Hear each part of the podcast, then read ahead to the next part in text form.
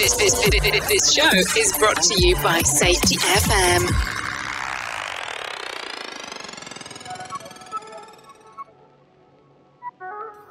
Hello and welcome to another episode of the Jay Allen Show. I hope everything is good and grand inside of your neck of the woods. You know, I, I noticed that I never say really the whole title to the show. Welcome to the Jay Allen Show on Safety FM. I guess we could shorten that up, but I guess I never really do say it. Anyway, so let's start talking about what's going on inside of your world, because that's always important. How are things? Are things going well? Are you taking a look around and what's going on inside of this world? Hopefully, before we get to the end of the year, things will improve. That's always something that we can look forward to. And it's always important to see how everybody else is doing. So let's never play that down. So, as we get into today's episode, I want to tell you what is going on here today because it's always important to discuss with you what is happening. Today, I have the lovely opportunity of sitting down with Jorge Torres. Jorge is a certified safety professional with a simple mission to improve safety in construction industry by changing the approach to how we manage it. Over the last 20 years, and while working across the country both as an in house safety professional and a consultant, Jorge has identified several key characteristics for success in safety and bringing a unique perspective into what works and what doesn't. His strategies have consistently improved safety outcomes, reduced risk, and increased revenue for both employers and clients. He currently serves as the Central Florida safety leader for the International Commercial Builder, provides consulting services to a select group of clients, and offers leadership coaching to construction and safety professionals across several platforms. It is my privilege to bring in today Jorge, the bilingual safety guy Torres to the Jay Allen Show. The Jay Allen Show is streaming now on safetyfm.live. So, how are things? I mean, are you staying busy? What's going on? Yeah, pretty busy. Um, you know, looking at uh, expanding projects and growing projects and new projects and uh, with work, you know, and uh, little stuff going on on the side. Well, I don't know about little stuff going on on the side. You seem to be uh, you seem to be busy in this social media world that we hang out in. Uh, you know, I, I try to share uh, lessons I've learned throughout the years, you know, and uh, help other people with uh, questions that they may have. Well, I guess that's really that's really a lot of the questions that I'll have today is really how did the journey start for you? Because it seems like you've done a little bit of everything, and then of course I'm going to have all kinds of questions about the West Coast, but we'll get to that here here, in a bit. But how did the whole thing start? How did you decide, hey, this is the path I want to go down? So oddly enough, I started right here in Florida, um, way back in the late '90s, uh, early 2000s. Um, I was a paramedic working on site at the uh, expansion to the convention center uh, when they did Phase Five, and uh, never heard of uh, safety as a career before. You know, I was a medic running ambulances, and I had a chance to go work in an office in a construction site. You know, daylight hours, no overnights, and took that. you know, and uh, thankfully, I had really good mentors. Uh, you know, there were people there from the safety team that answered all my questions and pushed me and drove me. And to this day, they still mentor me uh, in in my safety career. Uh, but yeah, grew up in Puerto Rico. Safety is not a thing in Puerto Rico. So um, you know, coming to uh, coming to Florida, it was a, a shock to to learn that there was a career in safety. Well, I mean, it's it's interesting that you mentioned that because actually the translation of of safety from Spanish to English is security is really the way that Correct. it works out. So um, it, it's always amazing when people start hearing about that.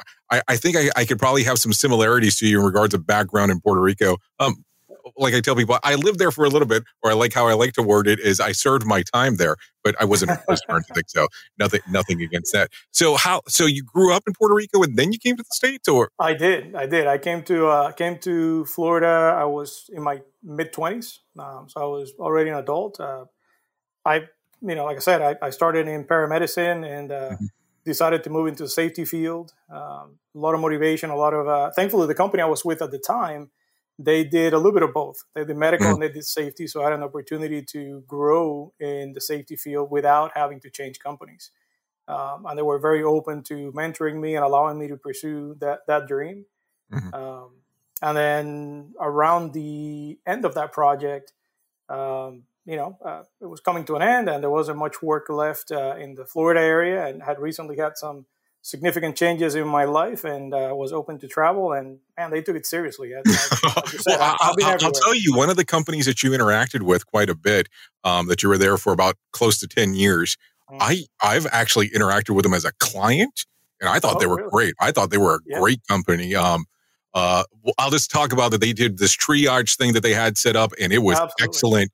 Um, and I had it set up in multiple companies, and they did excellent work um, in regards, at least, to the interactions that I had with them throughout the years. So I always thought that they were pretty good. Yeah. Now, if you were going to say anything bad, you're, you're more than welcome. No, I was. Say, I, I would have been. I would have been the guy doing the work on your site, right? So yep. I was. I was the, the medic doing the triaging and making sure that things stayed, uh, you know, on, not under the radar. Uh, you mm-hmm. know, whatever it had to be, it had to be. But right. you know, helping the, the companies manage their claims and, and their injuries, right? So, uh, pretty close relationship with the safety part of it and how it relates to recordability and, and claims and risk management. So, like, it was an easy transition uh, to move from the medical side to the safety side.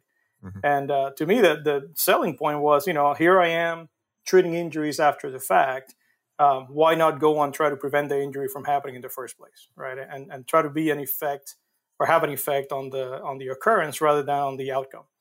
And, but, uh, but so how did you look at that though? Because that has to really be a change because you're going from one standpoint where you're helping and you're treating. Now you're trying to prevent. I mean, there there has to be a mind shift that occurs at that particular time as well. Because I'm I look at it as okay, you're kind of there post event, if that makes sense, and then now all of a sudden you're trying to prevent these things so how how do you do the switch? How does it go for you where you go, okay, this is going to make sense?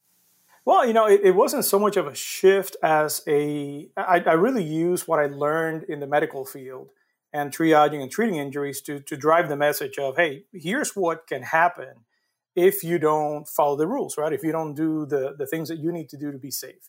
Um, so I was able to relate to what the potential outcome could be when when workers didn't quite follow the procedures that they were supposed to follow, right? So I didn't come from craft, so I didn't have that that craft to craft connection that a lot of safety people tend to have.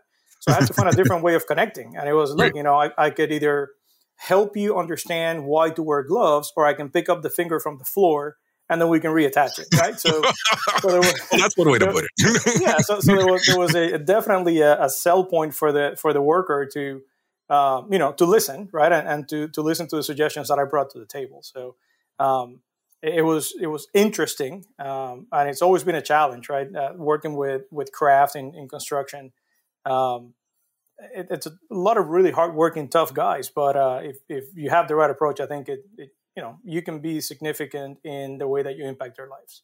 Yeah, especially when you start talking about accidental dismemberment in the way that you put Absolutely. it. Absolutely. You know, that's the point. so here, here's my question to you. So you go from this very, very humid um, weather here in Florida, and then did you want a change of scenery? Did the desert start calling you? I mean, explain that one to me because I'm so confused on. Well, uh, you know, I, I, had a right. I had a pit stop in, in Texas before I made it out, you know, all, all the way west. So I, I traded very humid Florida to somewhat humid Dallas, Fort Worth, and then I ended up in, in the Southwest. And um, I, will tell you what, I, I, love the desert. I love the climate. It's you know there is something to a dry heat. Um, there is something to that. Uh, it's a lot easier to acclimate to, and if you do the right things, a lot easier to not be bogged down with uh, the heat as it happens in the humid climates. But um, mm-hmm. but I still do. I still love the desert. Uh, you know, Arizona is probably one of my favorite places, um, specifically the uh, Flagstaff area. It's a beautiful high desert environment. Um, but yeah, I, I, I mean, Florida's Florida, man. You got parks, you got beaches, you got everything out here. So. Right. I mean, you got, you have a little bit of everything, but I, I have yeah. to tell you, if you said that you served some time in Texas, I, I had the blessing of doing the exact same thing. when it comes to Texas in particular, if you want the weather to be different, all you have to do is just wait a little bit because I mean it changes minutes. significantly right away. Yeah, uh, you know, and and the Dallas Fort Worth area specifically, man, you go from you know you can get up to seventy two degrees. It'll be hundred by by noon. Tornado warnings by four, and then nice and clear night. Right, so uh, it, it is a kind of weird weather as you go through the year. Um, but you know, I, I love Texas, man. I, I met my mm-hmm. wife in Texas. My son was born in Texas. Uh, yeah, you, you, you better keep it clean there for sure. I yeah, mean, if you, you see know, you didn't like Texas, that might be a problem. No, it's interesting because you see you say Dallas Fort Worth. Actually, uh, part of my, I guess I'll say part of my training when it came to broadcasting was right there in Arlington. So it's kind of, it's kind of funny on how such a I small. Lived in Arlington. Well, so I, I, mean, it was right there next next to Six yeah. Flags. That's how specific um, awesome. it was back back back in the day. But many, many, many years ago. So who, who even knows at this particular point if the school's even there? So let me ask a couple of strange things. At what point do you start thinking, or when does this thought start coming into your mind of the bilingual safety guy? Because you noticed that there was something missing inside of the industry. You noticed that there's a lot of stuff for English speakers, just the way the way that it is. So at what point do you start analyzing, hey, that this is something that you're going to do in the future? That this is something that you want to actually move forward with and you're doing big steps with it. So what do you at what point do you start thinking that this is something you need to start looking into? So I, I mean it wasn't a specific moment. I've had this thought about targeting or, or focusing on the, the hispanic population. I mean it, it is the, the largest population or the largest group in the construction industry. Right. um, and like you said i mean it, it's severely underserved when it comes to you know the approach right? So, uh, most education is created in English and then translated, uh, often very poorly, right, to uh, to try and meet the the bilingual requirements uh, in the regulations. But when you start reading some of those documents, they don't make sense in, in any form of Spanish, right? So right. trying trying to find uh, you know a way that we can communicate and, and drive that understanding with that uh, Hispanic community in the construction industry, I always thought that was important.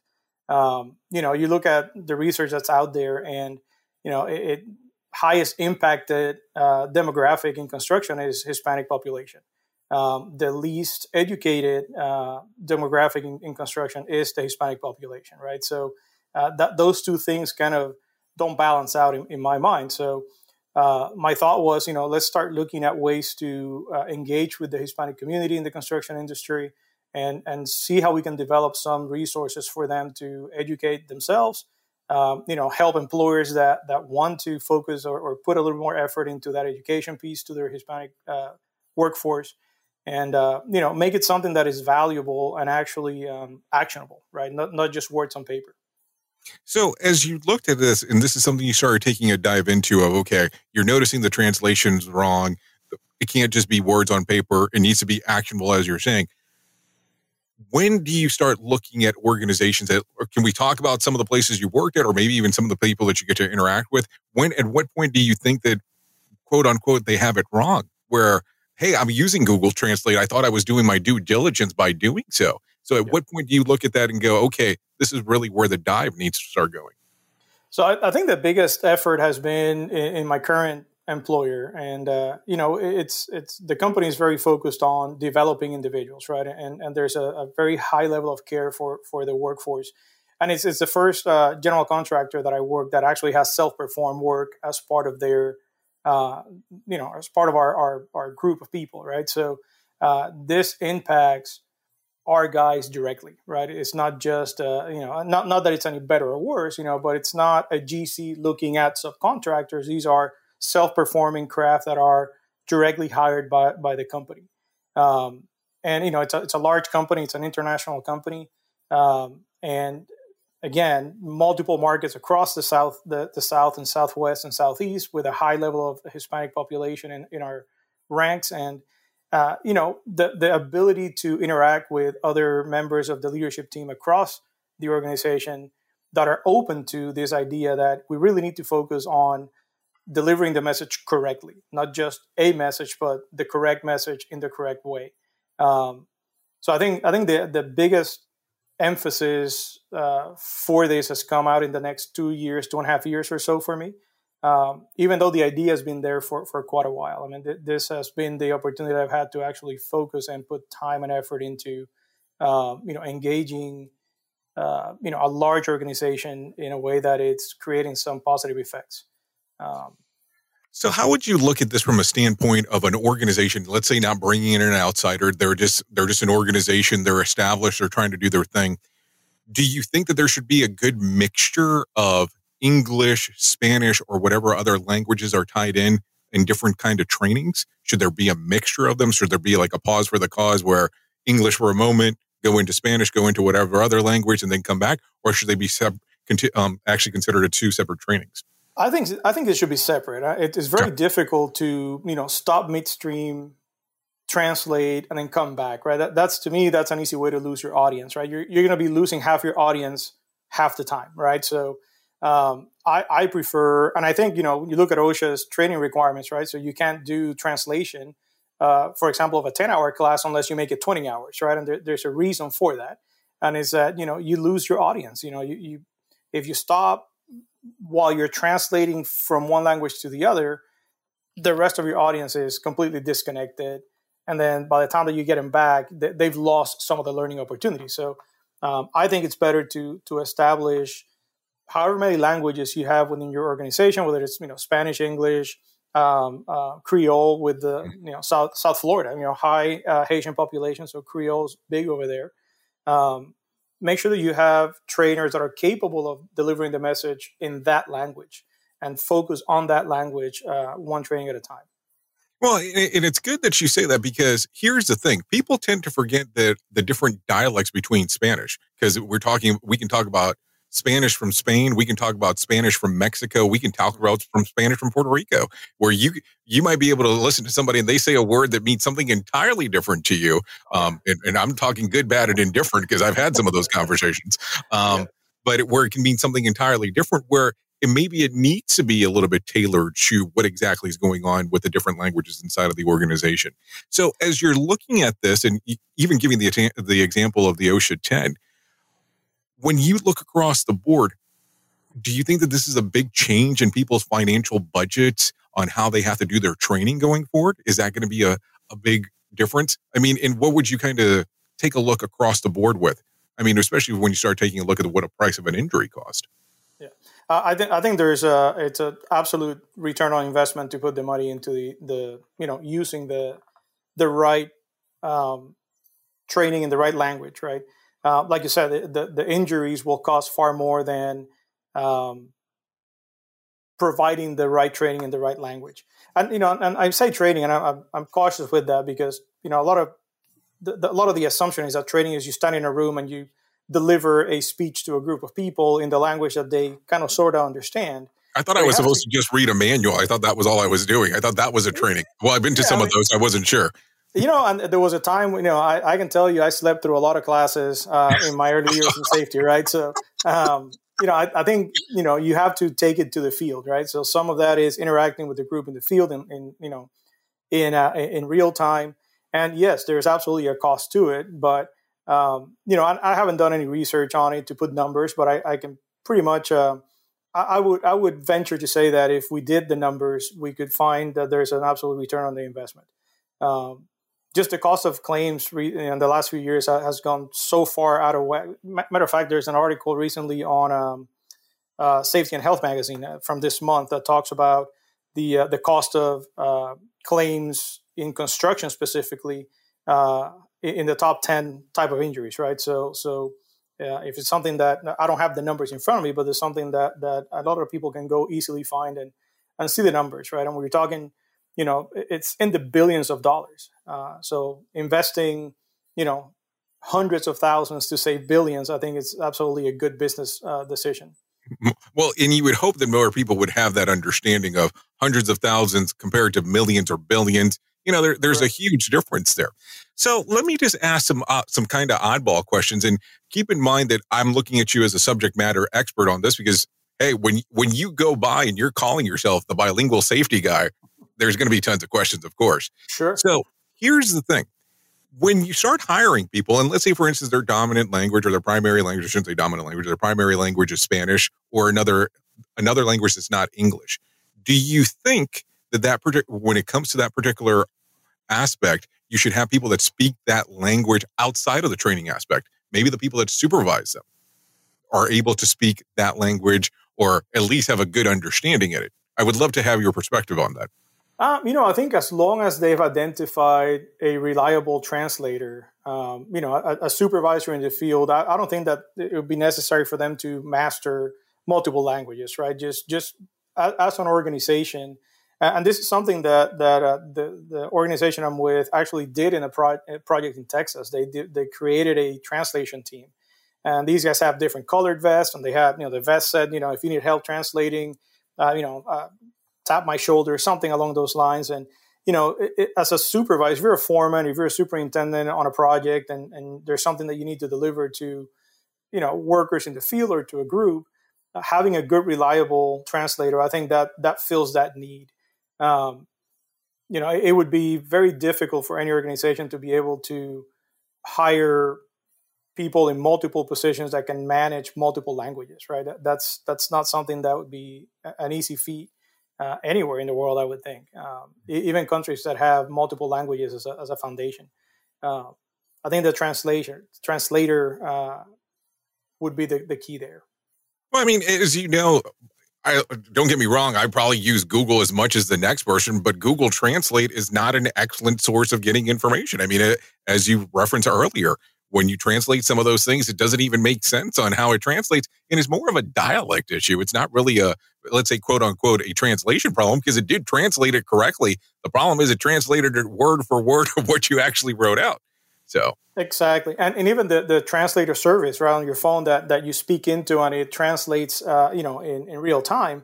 Um, you know, construction is a very technical field, right? So we, we have words that are not, you know, they're they're industry specific words, right? So um, you got to look at backgrounds. So Puerto Rico, Mexico, construction is typically, uh, you know, block and slabs, right? It, we don't use a lot of drywall. Uh, so most of the Hispanic population, when the, you ask them, "Hey, what's drywall?" they'll either use a, uh, you know, poorly translated word like tabla roca for sheetrock, mm-hmm. um, which is not something that exists, um, or they'll just simply use the word sheetrock or drywall, you know, because that's how they learned it uh, once they, they got stateside, right? So, uh, with that said, though, it's a start, right? So, if you don't have another tool, using those translator tools um, could benefit you, right? And at the very least, you'll get some laughs, right? And you, you, right. you break the ice and you start that communication. Um, you know, there's a lot of things that can be solved with simply, you know, sign language, pointing, and, and using broken language, right? So the, it's the beauty of the human human condition, right? We we seem to be able to understand each other with, when we have to, right? So yeah, we're uh, adaptable for sure. Very very adaptable, absolutely. well, no, it's it's interesting that you bring it up, especially about particular words. I had a friend that was actually doing a speech, and he used the word the word, excuse me, troubleshooting, and all of a sudden everything kind of came to a pause because no one I guess they translated it the way that it was supposed to be translated exactly, and nobody knew what he was talking about, and all of a sudden, not sure what they were supposed to do next. I've, so I've run into that myself, even in Spanish, right? So I'm I'm, I'm Puerto Rican. My wife is Mexican, so thankfully I understand most of the Mexican dialect. But you know, Central Florida, we have people from all over Latin America. So I, I've been doing a class using words that I was confident everyone understood. And during breaks, someone would come up and say, "Hey, what does that mean in your world?" Because it doesn't mean that in my world, you know. And it's always a funny moment, right? So if you right. if you take it as a funny moment, it just becomes a, a growing point. Well, talking about some of the classes you've done recently, I'll say earlier this year, I think it was May timeline, you were at the ACFS and you were doing a portion of an event for the, what they have Safety Day, and you were talking about Hispanic people inside of the workplace. Could you tell some of our audience members a little bit more about that? Sure. So you know, we talked. This was a, a whole panel of uh, safety professionals from from across Central Florida, uh, both Hispanic and Anglo, right? And that was by design. You know, we, we were speaking about how to connect with the Hispanic population, and we didn't want the audience to think, you know, well, you guys up there are all Hispanic, so you have that going for you. Um, so we brought on board, you know, some some very very well qualified uh, non-Hispanic safety professionals that have been very successful in their careers with uh, high Hispanic populations in their companies. And what, you know, the, the message that we wanted to deliver was, you know, as a Hispanic population, right? People think of the Hispanic population as, as a homogenous entity, and, and it's not, right? It's, you know, people from different countries, different backgrounds, different cultures, different education levels. So, you know, it's important for employers, supervisors to understand that, you know, when you're approaching Hispanic workers, get to know them first, right? Understand what their background is, where they come from, and you know, try to avoid generalizations. Try to avoid, you know, I, I think one of the biggest mistakes that that we make in leadership is treating everyone the same. I, I think that's that's not the right thing to do. I think we need to treat people, uh, you know, based on what they expect to be treated as, right? Um, and that, that's becoming more and more prevalent now in the safety world, right? The, the psychological safety of, you know, get to know the people you, you work with and, and talk to them uh, as an individual, not as a member of a larger group, right? And so that was the message, right? It was very simply, you know, get to know your audience, uh, spend some time talking to your Hispanic workers, you know, go have lunch with them, sit outside, bring your lunch and sit outside and just, you know, if, if they may not understand you, but for a little bit you'll be the gringo loco and, and everyone has a laugh and, you know, eventually you end up having a good time and making that personal connection that helps you deliver that safety message. Well, and, and it's kind of interesting that, you know, when you bring this up, because this is essentially human relations. I mean, we don't even have to go human resources. If you want to get to know somebody better, spend some time with them. That be over the phone, via chat, as we're doing, as we're doing in some portions, as we're doing virtual meetings, just depending on what's going on. And it's interesting on that we have to sometimes go that far back and go, how do you want to be? It really boils down to the golden rule to an extent. Is really when you if you really break it down. So as you as you're going through this and you're talking in front of different crowds of people and you're having these discussions, are you getting the weird look? Are you getting that that whole conversation piece of like, this seems way too basic. There's no there's no way that that's it. There has to be more. What are what are people telling you? Sometimes, I mean, and, and you know, and it really is that basic, right? It's not complicated. It, it's just going back to, like you said, you know, the golden rule and you know what, what i was taught uh, as a child growing up is you know respect every person for who they are right? And, and not for who you want them or think they should be. Um, you know i think that drives those relationships. Um, you know the, the feedback we've received has been very positive right? It's been primarily hey you know great points um, you know good reminders right? Because this is not it's not a new concept right? This is things that people have known and, and are familiar with uh, but I think it's it's worth reminding uh, ourselves and, and, our peers that it really is that simple. Build a relation. Safety is about relationships, right? Take all the rules out, right? And, and if you don't have a good relationship with your workers, they're not going to listen, right? They're, they're, not gonna they're not gonna pay attention. Um, and you know, understanding that no one comes to work with the intent of getting injured. Uh, you know, make that personal connection and understand what it what they need in order to not get injured because I guarantee you that's their goal as much as yours. So let me ask you an opinion question because I this this one is one of those that I always like to ask people because I'm always curious. Do you think organizations should get rid of the safety department and really just kind of have a cultural group? And I'm talking about culture for the organization opposed to being safety culture and different culture for the organization. I mean, a few moments ago you were talking about psychological safety opposed to just mm-hmm. psychology overall. I mean, what do you look at? What, what's your thought process? And there's not a wrong answer. That's the great part about it because it's your thought process. Correct. You know, and, and, so you know, there was a time when I thought that way. That you know, I'll be happy when I don't have a job. Right. That that means that people are safe. Uh, but you know, the reality. Don't tell that in front of your wife. I always tell you know, don't say that in front of your wife. No, hey, I'm waiting for her to. I'm, I'm, waiting for her to uh, make me the stay-at-home daddy.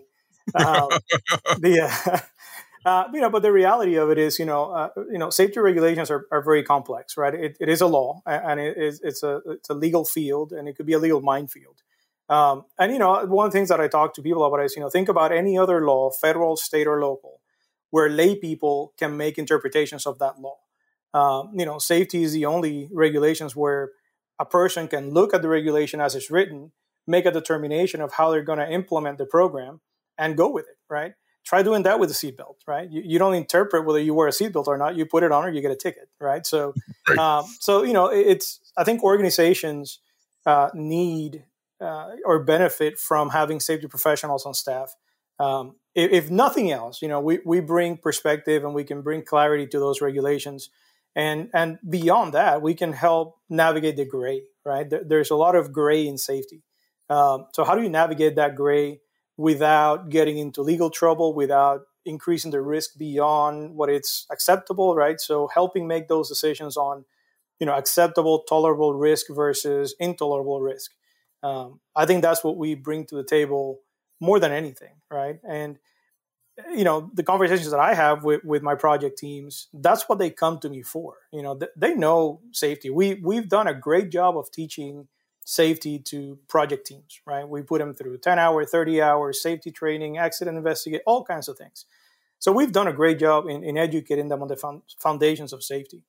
But when it comes to the gray, that's where they really reach out and say, hey, here's what I have, here's what I think, what am I missing? Right. And and having that experience that comes with a safety professional that's been in the field for a while, um, it really helps bring those those perspectives and and you know examples from past lives and, and things that have worked and not worked in the past. And and then we can make educated decisions right? Um, are we going to eliminate all risk? Absolutely not right? But we can make an educated decision about how much risk we can take.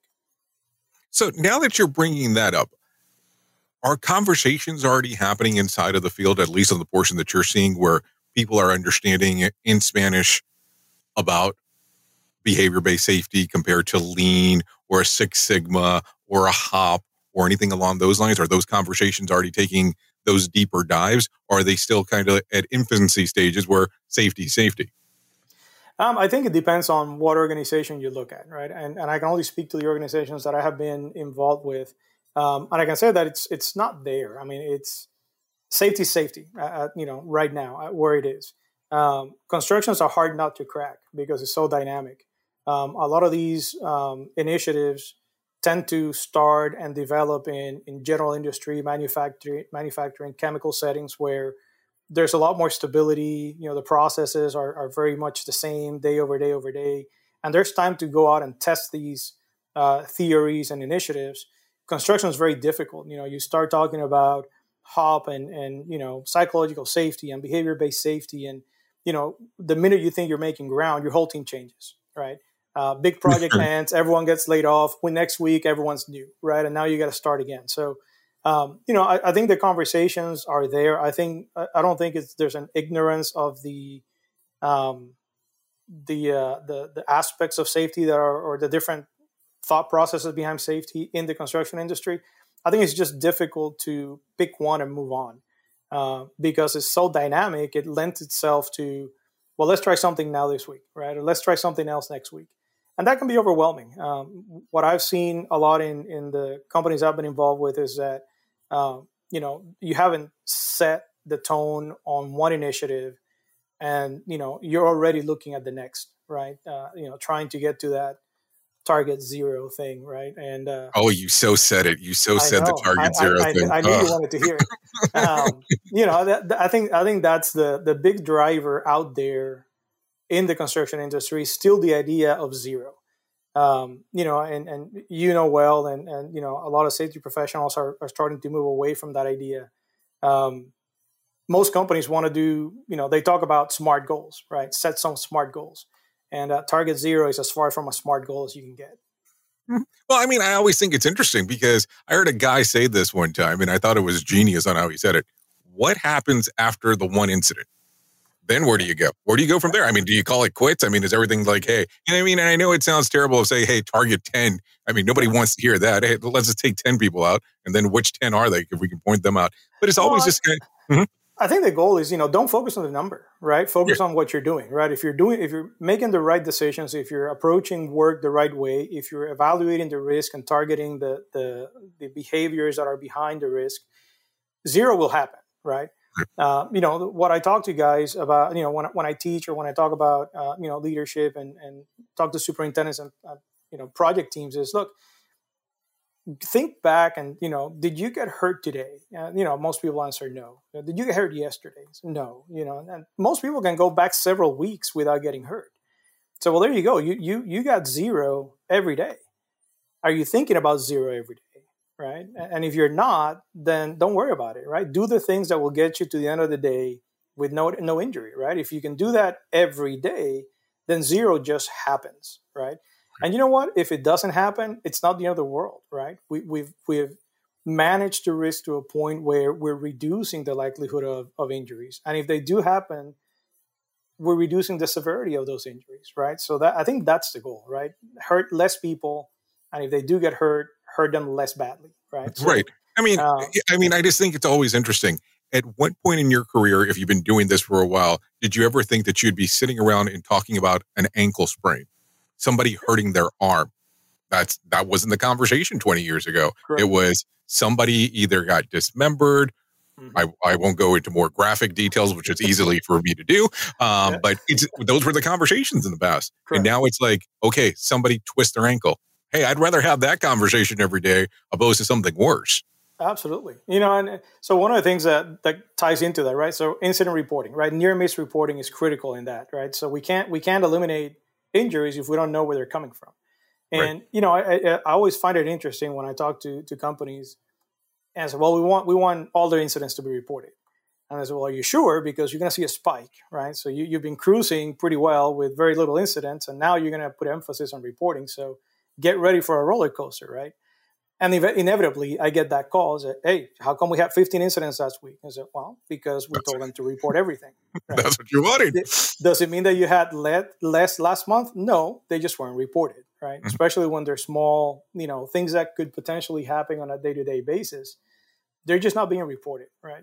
Uh, so if we can if we can get to the reporting, right, and really put emphasis on reporting those incidents, um, even the near misses, right, then we can really start looking at what conditions and what processes are leading to those near misses.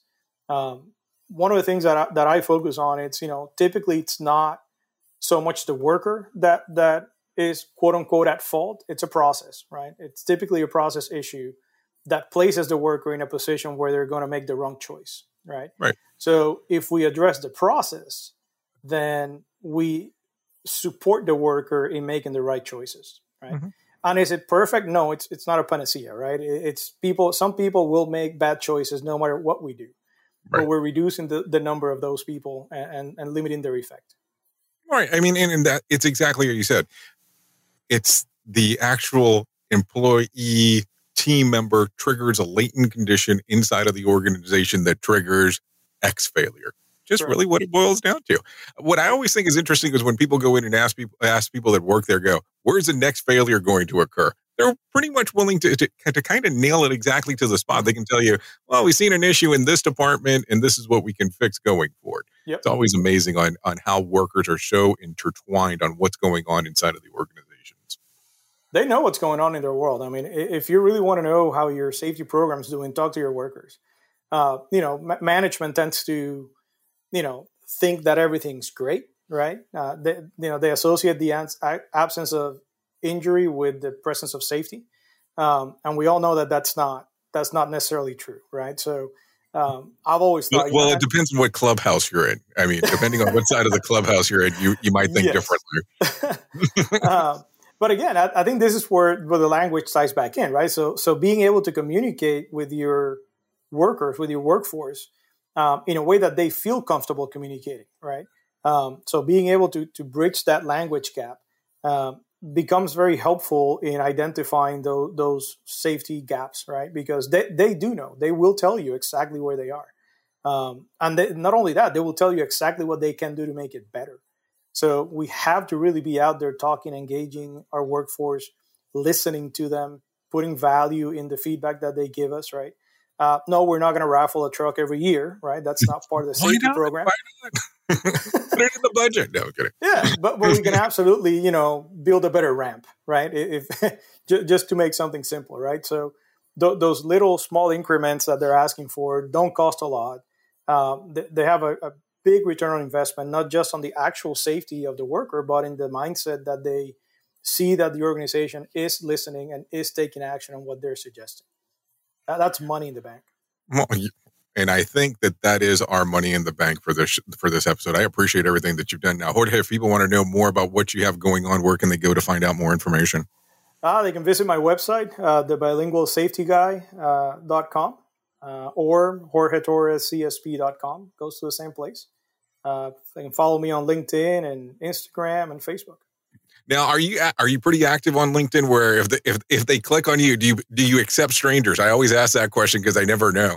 I do, I do, I, I accept just about everyone. Um, you know, hold on. So, what what's the default where they don't fall into the category? You said just you know, about. if, if, there, if there's no relation to safety or you know, like getting getting a, a request from someone overseas that works in I don't know marketing. yeah, it's like you know, I, I, don't know, I don't know that there's much much connection there. Um, but yeah, I mean, anyone uh, definitely, you know, any anyone that that just send me a message, right? When when you LinkedIn, add a message and say, hey, you know, heard you on the radio with uh, with Jay, and you know, would love to connect. You know, just give me something that's not just a marketing uh, hit, you know. Um, but yeah, but I am pretty active, and even then, I mean, you know, uh, I, I do respond to uh, to uh, vendors in, in, some occasions. I, I just you know, I'll take this for you know, I don't make purchasing decisions, right? But uh, but I'm happy to connect, right? And and, and chat and, and give you some perspective. But um, no, man, I appreciate you having me uh, on the show, Jay. I've been a big fan and, and listen to you frequently. Uh, so it's an honor to be here. Man. Oh, uh, don't tell me that I'll turn red. Well, I appreciate you coming on. Well, I appreciate the time that I got to spend with Jorge Torres today on the Jay Allen Show. I hope you enjoyed it as much as I did just for some news and information to share with you. If you haven't come out to Safety FM Plus in a while, I'm going to encourage you to do so. We're taking these deep dives all of a sudden inside of the world of psychology, and some people might be thinking, well, why are you doing that? Well, because psychology plays into a little bit of everything. And I figured that maybe we should start talking a little bit more about psychology because it ties so well in to our world of safety. If you want to find out more information, all you have to do is go to Safety FM PLUS at safetyfmplus.com to find out more information on what we have going on over there. Anyways, thank you for taking a listen to what we had going on today because we can't do what we do here without you. The most important part, the listener. This will bring another episode of The Jay Allen Show to an end. I'll see you next time.